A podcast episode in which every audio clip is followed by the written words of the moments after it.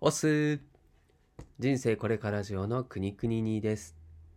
この番組では番外編として西野昭弘エンタメ研究所過去記事投稿を毎日しています。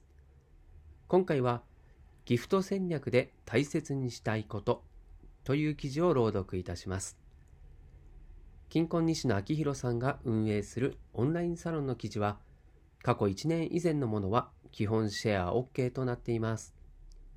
記事の振り返りやオンラインサロンではどんな記事が毎日投稿されているのか気になっている方に向けて配信しています。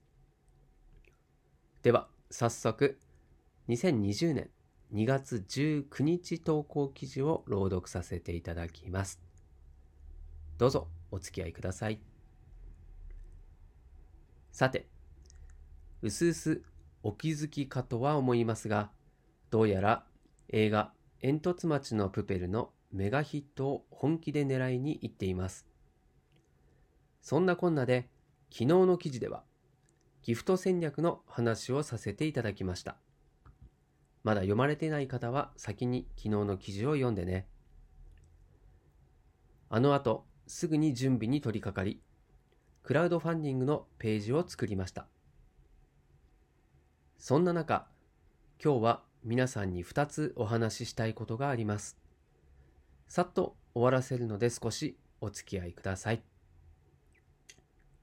1、応募フォームを作ったよ。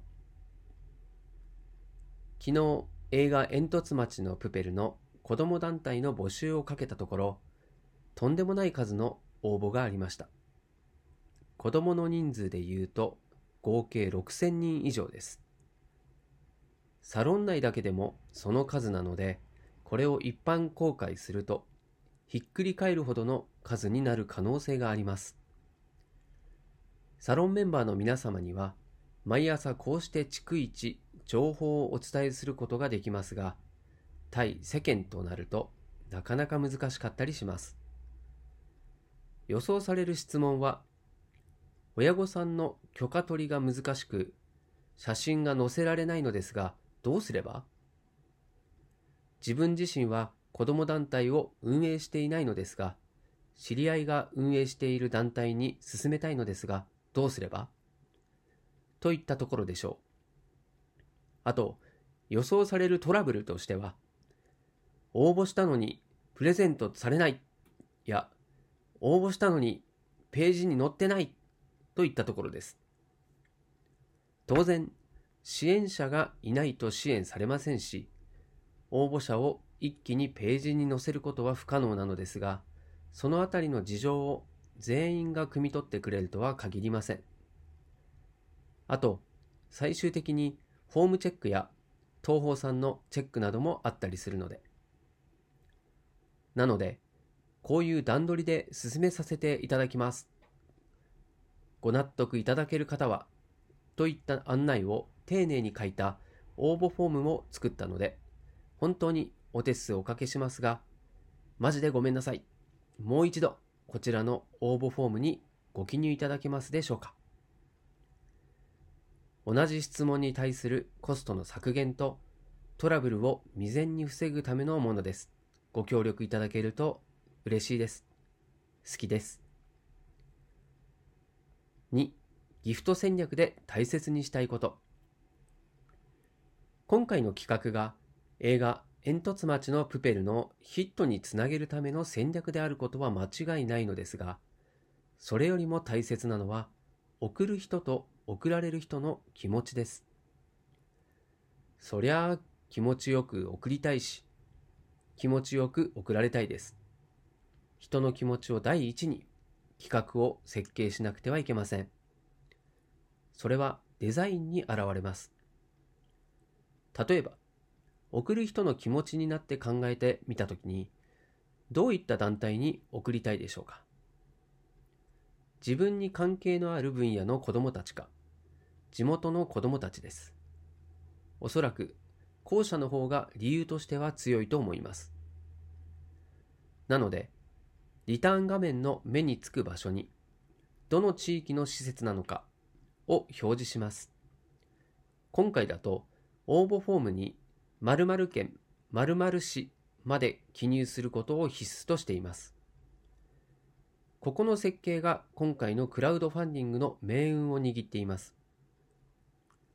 次に、支援をしてくださった、かっこリターンを購入してくださった購入者さんがどういう気持ちになるかを考えます。きっと多くの購入者さんは自分が購入したことを知らせたいと思うでしょう。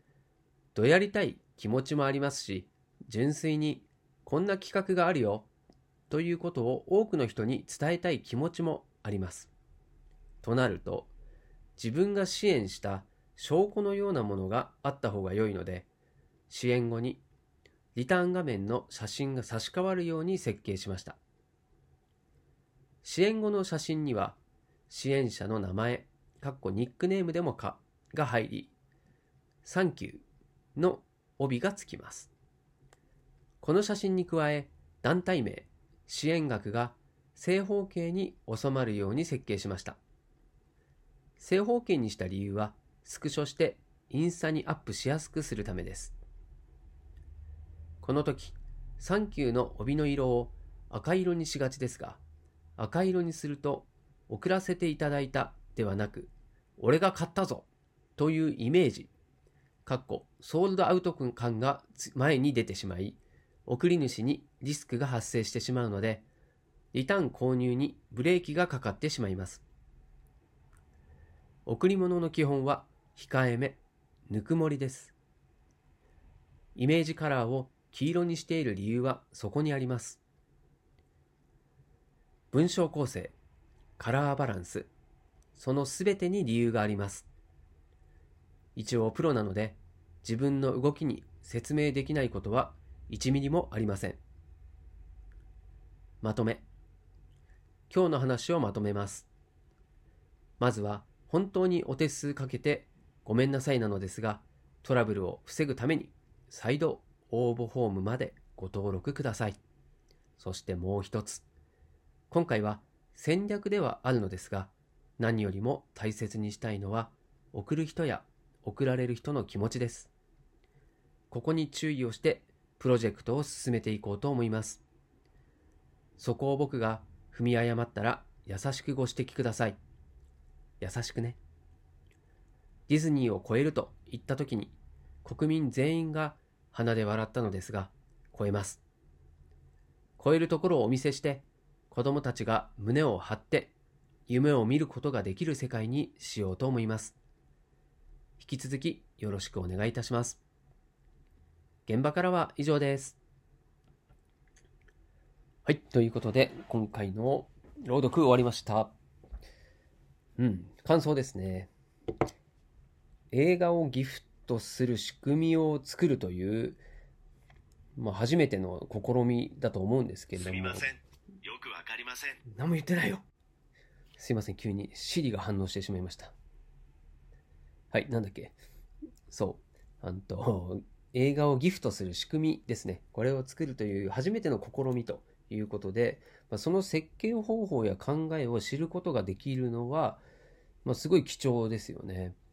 戦略の中にも送る人と送られる人の気持ちが考えられているかとか相手の立場に慣れているかっていうのはね何事も、まあ、まずはそこから考えられているかっていうのが、まあ、やっぱり基本だなと思いましたなぜねそうしたかっていうのをこう一つ一つ理由がもうすでにねあると、まあ、むしろ理由があるからそうするっていう方が正しいかもしれないですね。はい。まそれもうなずけるなと思います。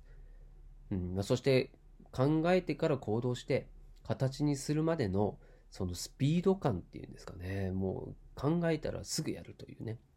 うん、これにもいつも驚かされますし、やっぱりそういうふうにしてる人たちが今ね、こう世の中のトップに君臨してるんじゃない、君臨っておかしいかな。うん。まあ、世の中のトップを走り続けているんじゃないかなと思いますんでね。これはぜひ、やはり、参考にというか、もう教訓にしてね、僕もやっていきたいなと、はい、思いました。今回も最後までお付き合いいただきましてありがとうございます。こちらの記事が、そして朗読がたくさんの人に届くようにシェアしていただけると嬉しいです。ではでは、明日もまたこの時間、この場所でお会いいたしましょう。お届けはくにくににでした。したっけね